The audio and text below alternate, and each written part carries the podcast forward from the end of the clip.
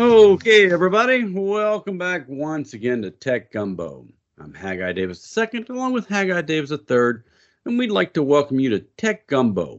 Here on our show, we like to talk about the past, present, and future of all things technology in a topical, interesting, and digestible way. Without geek speak or a bunch of acronyms, we just want to talk about technology that's important to us and important to you. We also want to thank Cardinal Capital. To business owners and CEOs, hopefully you have a good relationship with your lender. Even if you do, sometimes you face other challenges, such as a need to consolidate debt, a want to level out your cash flow, or a desire to buy new equipment because you're in growth mode. If this describes you, give Cardinal Capital a call, whatever your need or challenge. They have over 4,000 lenders where they source commercial capital for business clients. Chris, Gary, and Rob at Cardinal Capital have a passion for business and they want you to succeed. When you meet with Cardinal Capital, they get to know you and your business so they can present your needs to a lending institution that will best fit your unique situation. In short, they go after money for your business. They translate your business into what's important for lenders, and they are good at it. Depending upon what the deal is, no matter how complicated or straightforward, they will help maximize your profitability while setting your business up for success. They find the best solution for your situation, all while being fun and easy to deal with. For more detailed information, visit their website at cardinalcap.net. You can also call them 225 308 3700 or email them info at cardinalcap.net. Okay, Mr. Davis, let's have some tech gumbo. Absolutely. We'll start off with the news and updates that the U.S. is back first place. We're number one. We've got the fastest supercomputer in the world. And boy, is this thing blazing fast. One quintillion calculations per second. You're right. Also known as one exaflop. So that is gigatera peta exa. So each one of those is a factor of a thousand more than the other. So just to give you some perspective, that is three one thousands more than a gigaflop. So just absolutely mind-bogglingly fast. This thing has 9,400 CPUs, 37,000 GPUs, so that it has to fit inside of 74 purpose-built cabinets. Yeah. And has to use a 350 horsepower pump to run 6,000 gallons of water per minute to cool the thing down whenever your cooling system is a swimming pool, that's whenever you know you've got a big computer on hand here. The most recent number one, which is now number two, was in Kobe, Japan. And this thing is twice as fast as the most recent super number computer there over that was over there in Japan. This thing is, is built using HPE's Cray EX platform one quintillion calculations per second. And they don't think they're done yet. They think that the, it has a peak performance of two quintillion.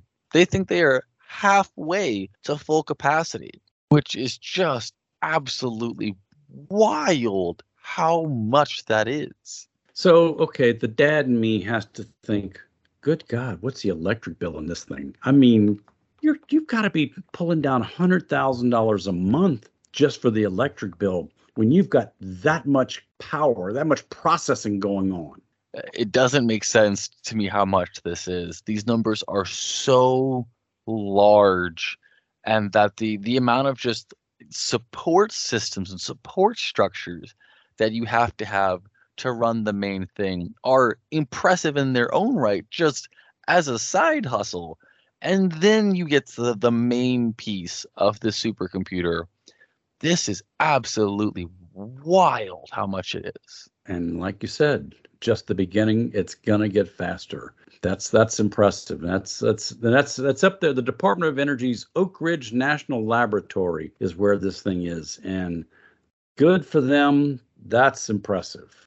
Next thing we wanted to talk about a antitrust bill is kind of moving along through the US Senate and this is a bipartisan bill where they're looking at big tech Amazon, Apple, Facebook, Google, Microsoft and saying you boys and girls better start doing some things different. Right. It's also important to note that they are very narrowly defining all of this. Some of the ways in uh, which they are looking could pull in other service providers, such as Walmart's online platform, but because they're trying to just get something created and something passed, they are carving out internet service providers and financial institutions to only focus basically on Amazon, Apple, Facebook, Google, Microsoft. This is going to be an interesting one to watch because how do, how do you sit there and say, okay, we're going to go after Amazon's platform where they or Google where they you buy things through the Google or the Facebook platform, but you don't go after Walmart's platform, you don't go after Target's platform. That's that's going to be tough to how they're going to maneuver through this one. Whenever a lot of the things that Amazon is accused of, whenever they are engaging in their practices with their selling of their goods, Walmart is accused of a lot of the same ones. Target is just smaller, and so their impact isn't going to be as much because I think there is a, a minimum cap. You have to have at least 50 million monthly active users. And my guess is that Target's online platform doesn't hit that threshold, but you really have to feel that they are trying to just, okay, we're going to make this as thin as possible, as narrow as possible, because that's what we can agree on. And is there other stuff that we would like? Yeah, sure, but Uh, we're trying we're really trying to get us something past here.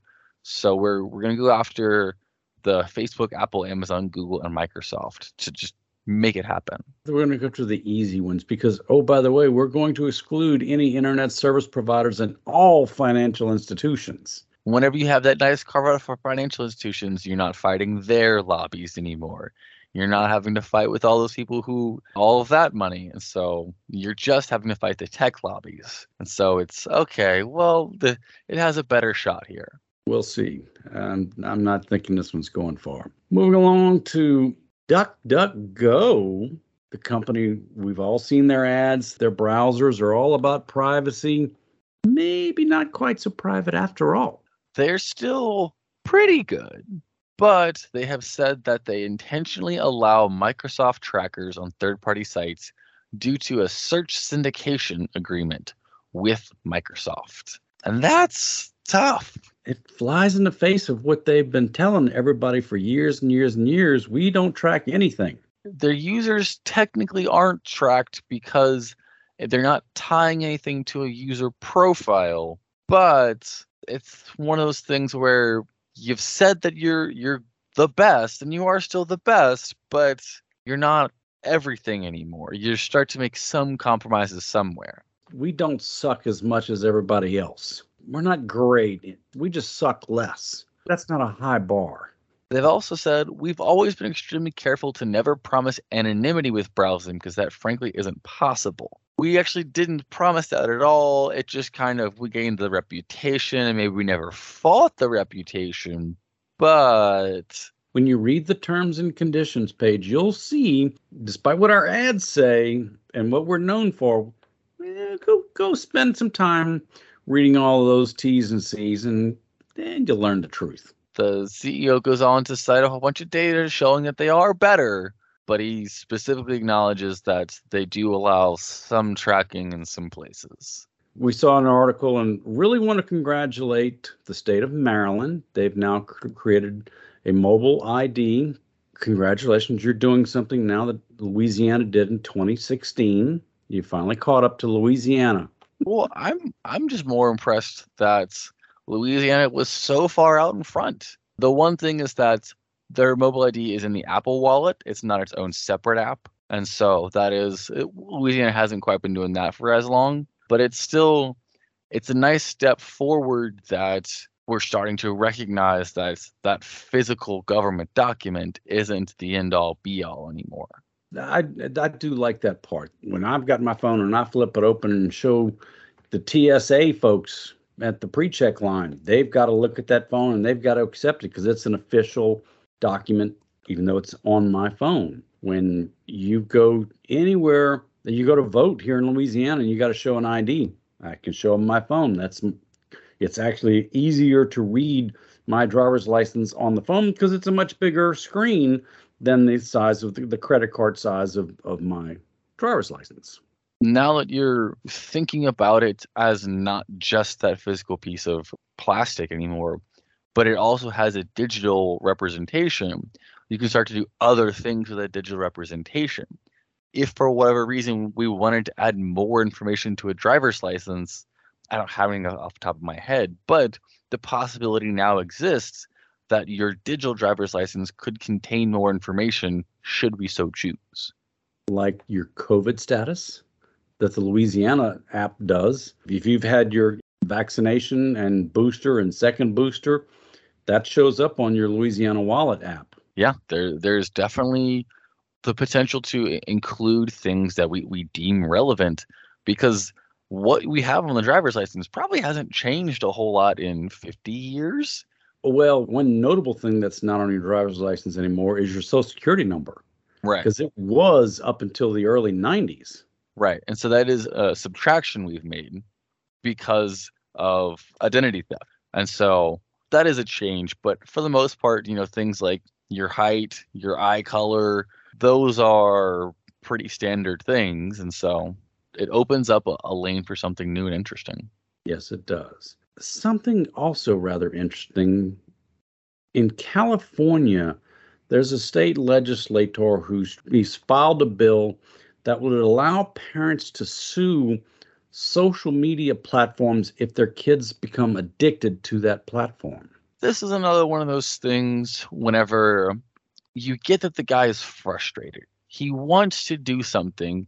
We we talk a lot, we have a lot of data. We know that social media is designed to addict people and that kids who especially kids who don't have that ability to self-regulate yet are becoming addicted to it we should do something about this. Much like we went after cigarette companies much like we're going after opioid companies we should go after social media companies but this isn't quite it yet. This is still really underbaked and it's it's not quite it. I get as a parent you're frustrated, you want to see some action, you're getting no action in Washington, D.C., you're getting really no kind of action on the state level. So you're a legislator, okay, fine. I'll throw something out there. Just throw something up and see if it'll, the mud will stick on the wall. It's not going to because we talked about last week the Texas state bill, that House Bill 20 well, as it turns out, the Supreme Court has already weighed in on that. The Supreme Court said no. The the Texas bill would allow users to sue social media platforms for downranking. The Texas bill would allow users to sue social media platforms for downranking any content whatsoever. The problem is is that there's definitely a lot of stuff that we don't want on social media platforms like hate speech or all of the other negative, awful, terrible things that can be and are said, we don't want that near the top. And so the fact that someone was trying this, again, I get it that people are frustrated. They want change, they want something. But what was proposed really did not think through the implications here. And it, it would have been a complete mess. And it's also very interesting, the Supreme Court did not just say no, they said no and that they think that the issues were so novel and significant, the Supreme Court would have to consider them at some point. That social media's applications are of great importance that will plainly merit this court's review. Which basically is a shot into the bow of of the United States Congress and Senate that hey, you you folks over there in in Capitol Hill, y'all better do something because you don't want us to legislate from the bench. We're going to have to if if y'all force our hand. We don't want to do something now. They're absolutely right with what these judges are saying. This should not be coming from the bench. We should not have to do this. Your legislators, your elected officials designed to create the laws. We're supposed to interpret the laws here. Don't make me come out there and create a law for you. But I'm going to. You got these states doing different things.